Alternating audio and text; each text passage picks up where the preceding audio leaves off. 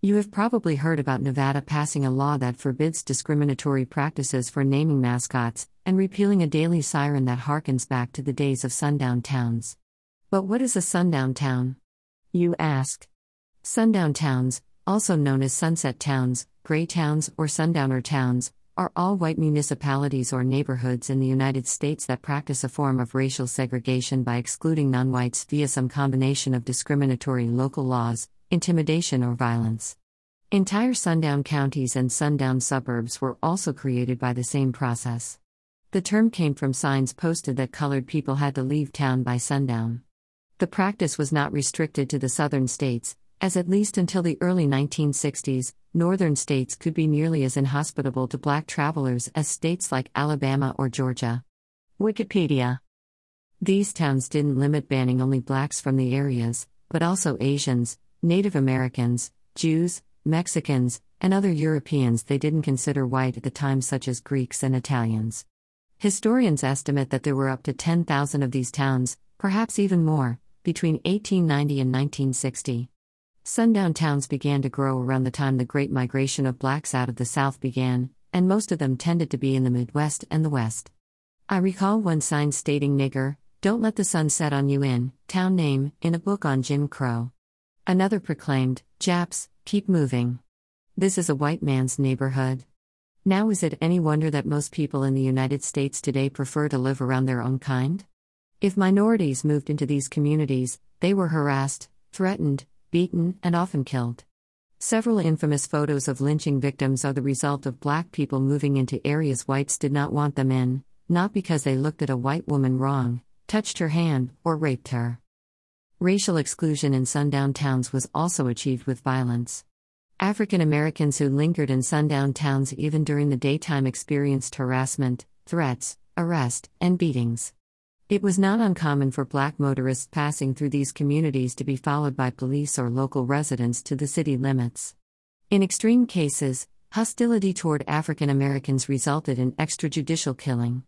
The lynching of two black teenagers in Marion, Indiana, in 1930, for instance, resulted in the town's 200 black residents moving away never to return.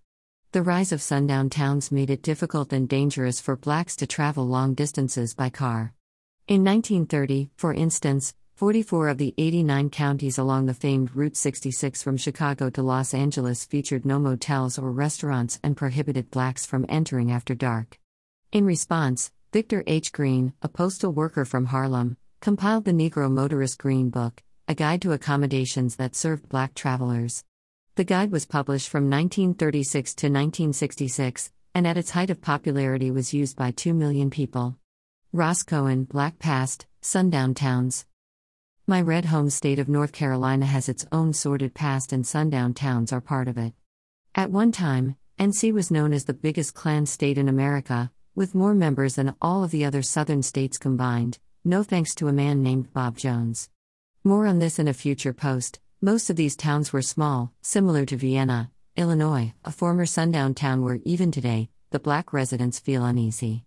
Race isn't a big problem around here, said Bill Stevens, a white retired prison guard with a gentle smile, drinking beer with friends on a summer afternoon. Never has been, really. We don't have any trouble with racism, said a twice widowed woman, also white, with a meticulously kept yard and a white picket fence. But in Vienna, as in hundreds of mostly white towns with similar histories across America, much is left unspoken. Around here, almost no one talks openly about the violence that drove out black residents nearly 70 years ago, or even whispers the name these places were given sundown towns. Unless they're among the handful of black residents.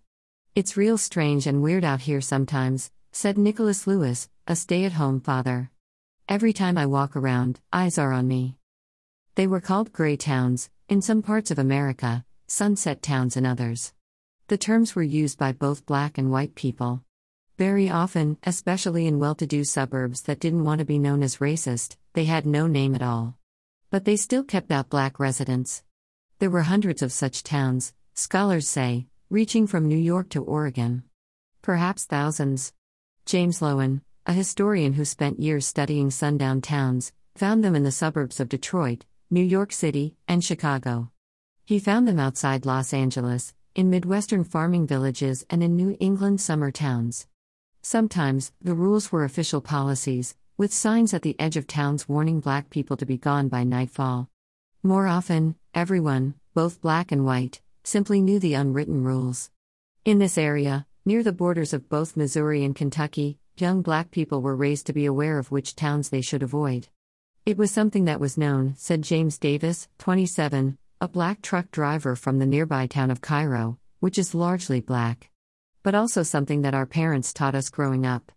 In places still seen as sundown towns, many black people now follow their own rules, avoid them if possible, and lock your car doors if you have to drive through.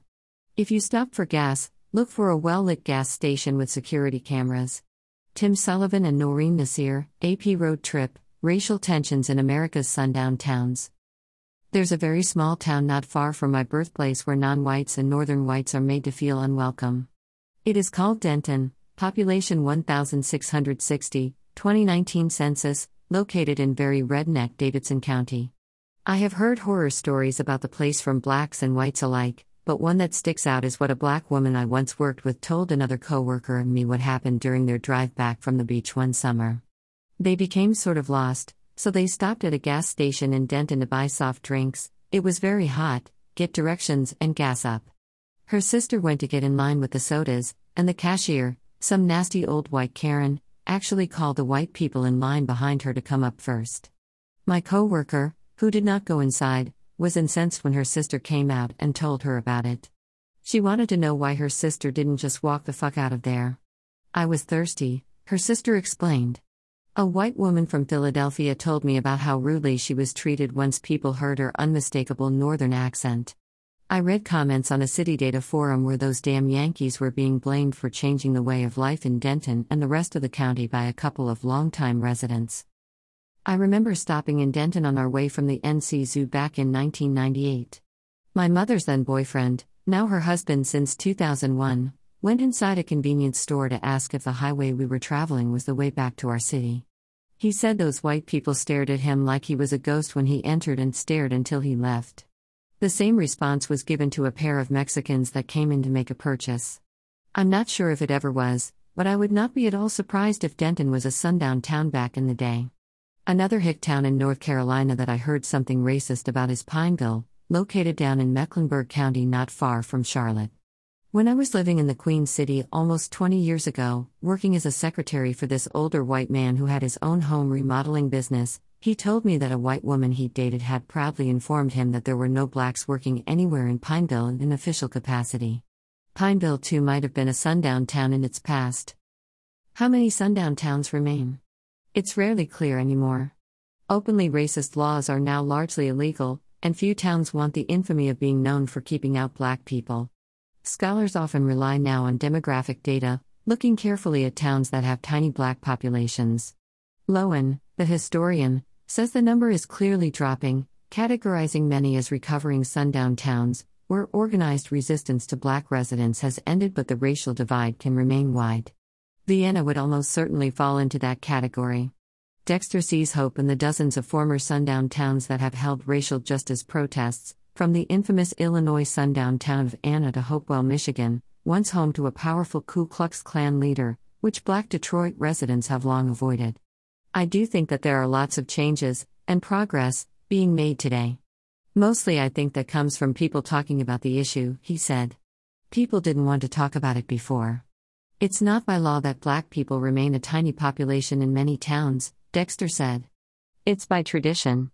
In 2010, the U.S. Census said there were 1,434 people in Vienna. 16 of them were black.